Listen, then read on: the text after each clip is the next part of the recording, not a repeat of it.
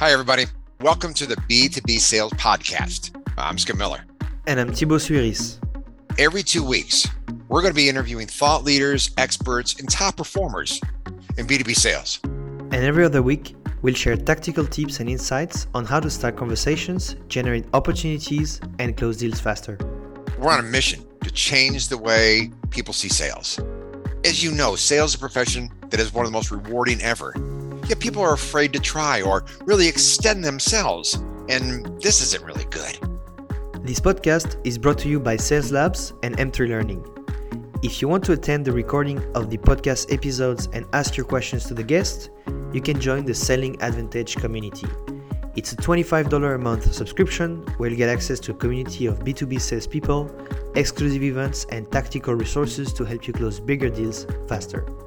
Join today and get one month for free at www.sellingadvantage.io slash TSC. So get ready for your dose of sales wisdom, tools, and tactics, and enjoy the show.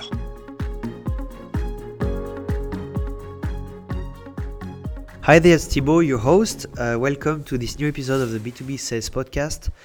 Before we dive into it, just want to say sorry for the voice I have. I have a crazy hay fever. It's uh, spring in Berlin and it's always like that. So sorry, can't do anything about it. Took all my medication, but you know, that's what it does. So today we're going to talk about why you don't need more product knowledge as an SDR. Uh, there's a huge myth in sales is that to be able to go and sell your product, you have to be uh, perfectly knowledgeable about that. So you have to have a basic understanding of what you're selling, obviously.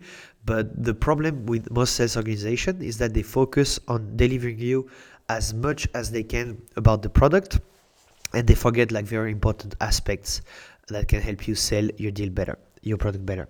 So there's a thing that happens, uh, and there was a really cool story and fun story for me uh, in my last job. So whenever you are uh, getting onboarded on a specific company, you very often go to a boot camp, and in this boot camp is going to be maybe a few weeks where you will learn as much as you can about the product and sometimes the industry, who you're selling to, and all these kind of things. And so there's the theory called the USB cable theory. Uh, Skip uh, developed this theory where when you go and do the boot camp, uh, basically the company uploads as much data as they can in your brain about the product. And whenever you go to your customers and you try to uh, you know sell them something you go and try to find the usb port to upload what you've learned from the bootcamp and then you figure out that they don't even have a usb port. So that's really like the kind of metaphor about what happens on bootcamp is that we soak in all the information we can about the product but the problem is that it doesn't matter for our customers. And so whenever i was working at my previous company the last job i've ever i've ever had uh, basically i went to bootcamp and then we spent one whole week talking about the product what he was doing and there was a concept called fingerprinting which is a very very complicated concept uh, about the um, you just like basically like the attribution industry. So when you're doing some kind of mobile marketing, you create like a profile of a user using cookies and different stuff like that. And it was so complicated that I, I was talking with engineers, sales engineers, but I never got how it worked. And so they spent a huge amount of time uh, explaining us about this fingerprinting and how it was the best in the industry. And uh, whenever I was talking about that with my customers, they wouldn't care because they couldn't care less about this fingerprinting or these kind of details. So now let's talk about what are the things you need instead of more product knowledge. So there are three things that are very important uh, whenever you're trying to uh, simply prospect and sell to people is first a clear ideal customer profile. So we call that an ICP, ideal customer profile. And it's very simply a matrix between your ideal customer company and your ideal customer title. So the ideal customer company is the type of company you want to work with. Uh, so it can be based on firmographics like the number of employees, number of uh, amount of money they raised, where they're located, uh, what's the industry they're working in. So there are many kind of filters you can use. I would recommend going and checking the filters the Sales Navigator to get an idea of what are example filters you can have. And then once you have an idea of the company you want to go after, what is the type of job titles you want to go after? Do you want to go after CMOs, CXOs, CSOs, whatever? Do you want to go after VPs, heads, directors, managers, individual contributors? And basically, the idea, the combination of the ICC, so the type of company, and then the type of job titles you want to go after will create your ICP. And you do a matrix because you may have different ICPs you want you want to go after. For example, if you want to go SMB, uh, you going to go and talk to maybe C-level co-founders a lot more. Then if you want to go to a market or enterprise, you're going to talk to VPs or directors because they're going to take care of very specific aspects of the business. Once you have a clear ICP, that's the first thing you need.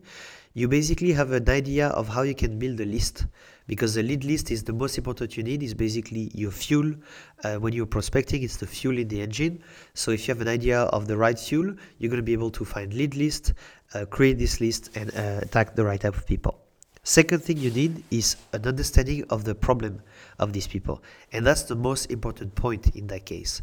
You don't need to understand like the product in details how it works. You just really need to understand what is or what are the problems you are solving for these people with your solution and so a good idea to do that is to go on Google and look for the ICP. So I don't know, ideal customer title, let's say CSO's problem 2022. You're going to get some reports from Gartner's, Forrester, and all big companies like that, where they give you a trend, an idea of what these people care for. You can also look for podcasts, webinar from people who you would love to work with, and you're going to be able to acquire a wording they use. An example for me, I love to talk about very tactical stuff. And whenever I started prospecting, I was reaching out to VPs of sales and talking about uh, outbound prospecting and what was the impact of you know uh, connecting and pitching right away on LinkedIn. These people they they couldn't care less. It's obviously something important, but they have directors and managers who take care of that. They care about strategic things. So the idea to really have their word, which is about you know forecasting accuracy, uh, you know what they care for is making sure they do uh, onboarding quickly making sure that they have enough headcount to reach their targets. All these people all this language you actually get it from listening to them and interviewing these people or listening to podcasts webinars where other people are interviewing them. And so once you have a clear idea of the problem then the last thing you need if you want to really get more replies get more meetings and basically close more deals is to create what i call curiosity inducing sequences so you need to create a set of touch points that are cadenced. So these touch points can actually uh, be used in a sequence where you try to get a reply with a prospect. So if you're doing some outbound or inbound prospecting, it's very similar. You're not going to talk about your product, and you're not going to talk about the fingerprinting, for example, eh, you know that I gave you initially. You're going to talk about something that they care for. And the best way to get people to reply or be curious is to talk about a problem in really concrete terms. So, really be able to show that you understand their problem and then tease a potential resource to solve this problem. I call that the Netflix effect. Uh, I've been recently binge watching a bunch of series, and uh, the latest one is uh, Better Call Saul, season six. And at the end of each episode, I'm like, okay, I need to see, I need to understand what's happening to Lalo or whatever. So I'm gonna keep watching. So that's really the cliffhanger basically that they are creating where you create tension and basically right before resolving it, you cut the episode so people go and want to watch the other episode. You do the same with prospecting by talking about a problem, really emphasizing on this problem with really specific words. And then once the problem is really clear, you say, hey, if you want, I have a maybe a, a small resource, something I can help, I can send to help you solve this problem. Just reply and I'll send it over. And when you're doing that, you are boosting your replies because people are really curious to know about anything they could do to solve this problem. But that's only relevant if they have a problem. That's why having a clear idea of who's your ideal customer profile is important. What are their problems is very important. And then using these things to actually reach out to them. Once you have these three elements, you're going to get a lot more replies and therefore a lot more meetings uh, if you navigate the conversation properly to be able to start conversations. And so that's really like my three things and three tips you need to have on uh, why you don't need more product knowledge. And if you're interested in exploring more and applying all these concepts uh, in your job, you can go and check my uh, online uh, training, which is called the New Outreach System. It's a 30 minute online course with videos, worksheets, self paced. And basically, you're able to uh, do all we talked about plus a lot more uh, things. And the outcome is typically you're going to boost your reply rate to you know 30 38% and then your meeting rate you know will be around 10 to 20% based on your industry and how you apply the learnings so just go check the link in comments if you're interested in checking that and uh, happy selling Thanks for listening to that episode. If you like what you hear and you want to explore more, I invite you to join the Selling Advantage community. It's a paid community we're running with Skip Miller, where you're going to get access to a content library with training, checklist, and exclusive resources.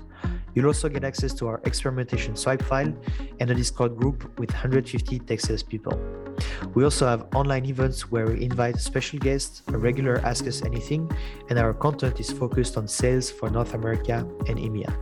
If you want to check it out, go to sellingadvantage.io or click on the link in the show notes and you'll be able to sign up.